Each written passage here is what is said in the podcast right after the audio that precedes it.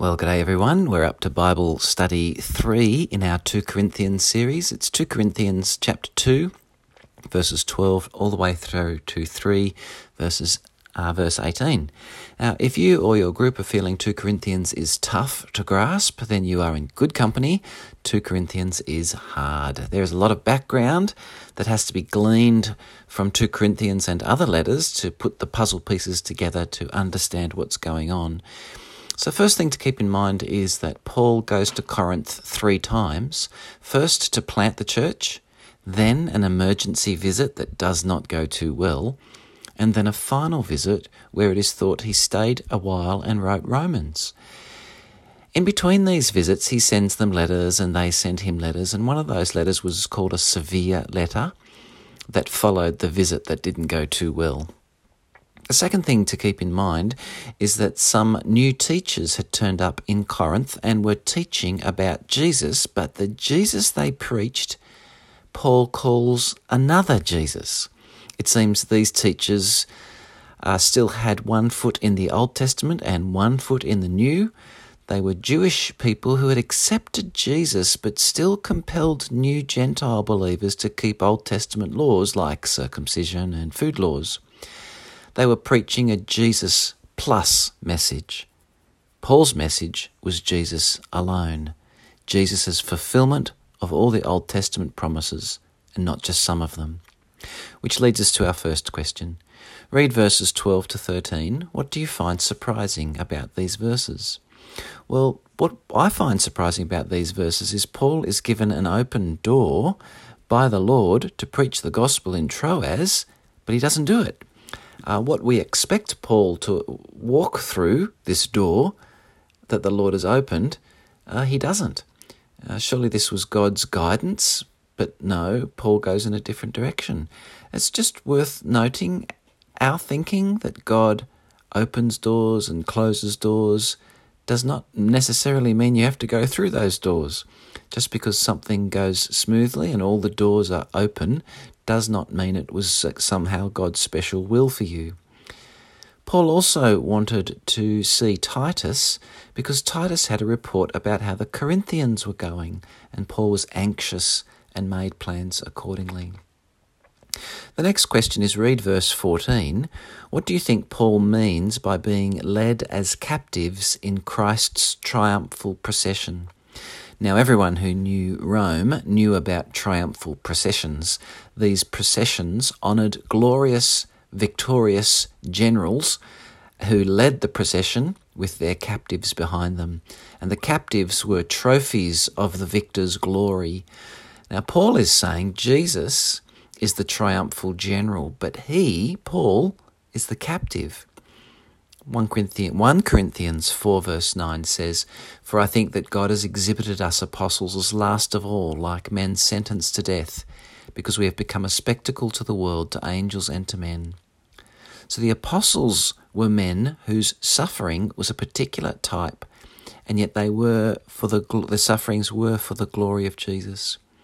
This is Paul's way of saying their life looked anti triumphal, but it was at the same time triumphal because they lived and suffered for Jesus' glory. The next question, read verses 14b and 16.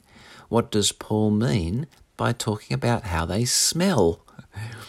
It would be good to remind people of the aroma God would smell in the Old Testament of the sacrifices, and these were pleasing a pleasing smell to God.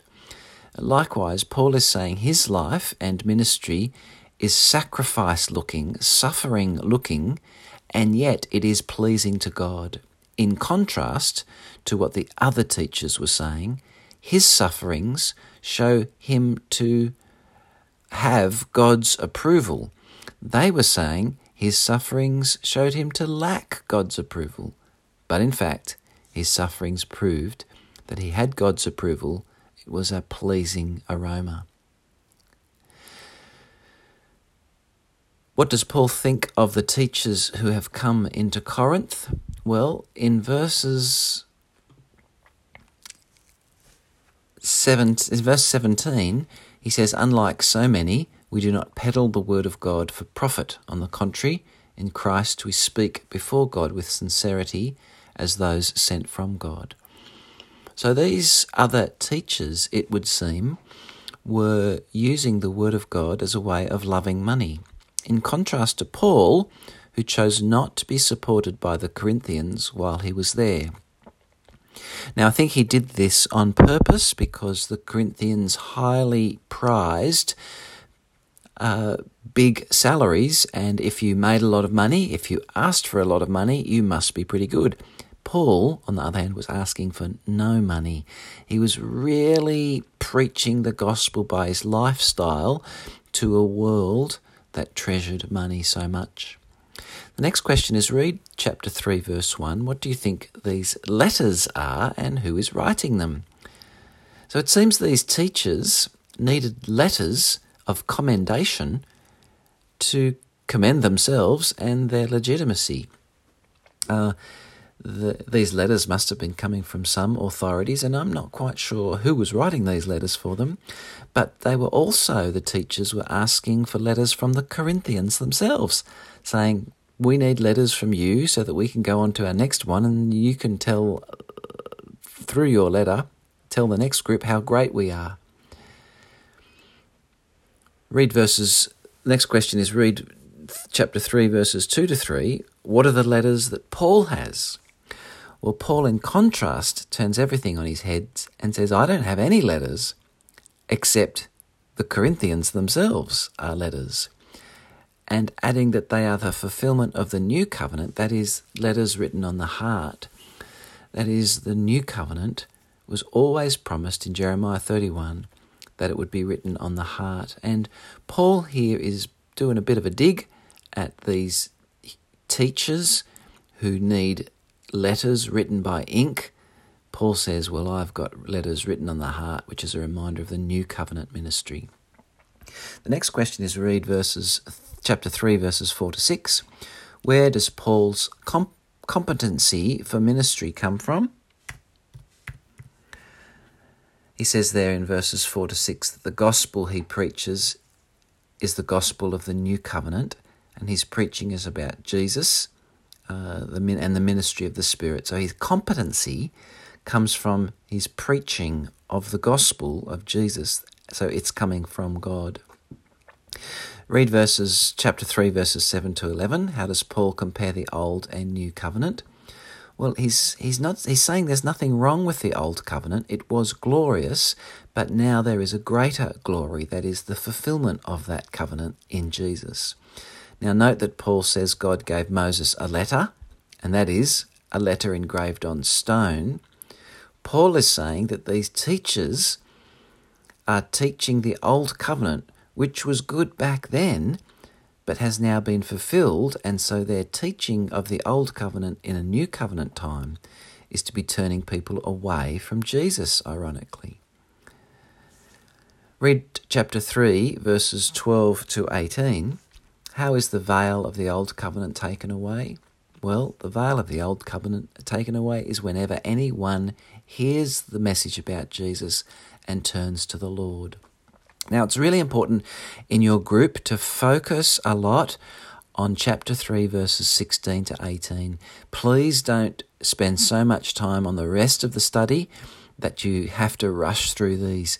It is in these verses that there is direct application to us, and it's really worth focusing in on. Verse 16 says, But whenever anyone turns to the Lord, the veil is taken away. Now the Lord is the Spirit, and where the Spirit of the Lord is, there is freedom. And we all, who with unveiled faces contemplate the Lord's glory, are being transformed into his image with ever increasing glory, which comes from the Lord who is the Spirit. So the question here is what, according to 3:16 to 18, is the outcome in people's lives when they receive the gospel? And it is, in a word, transformation into his image. So the application for each and every one of us is to ask that question Am I being transformed into his image? Have I heard the gospel? Seen the glory of God in the face of Jesus? Has the veil been taken away and I've understood the new covenant and living in it. Well, that's my 10 minutes is up, so I'm going to leave it there and hope that your group goes well. So hang in there, keep working hard. 2 Corinthians is tough, but you'll get it. See ya.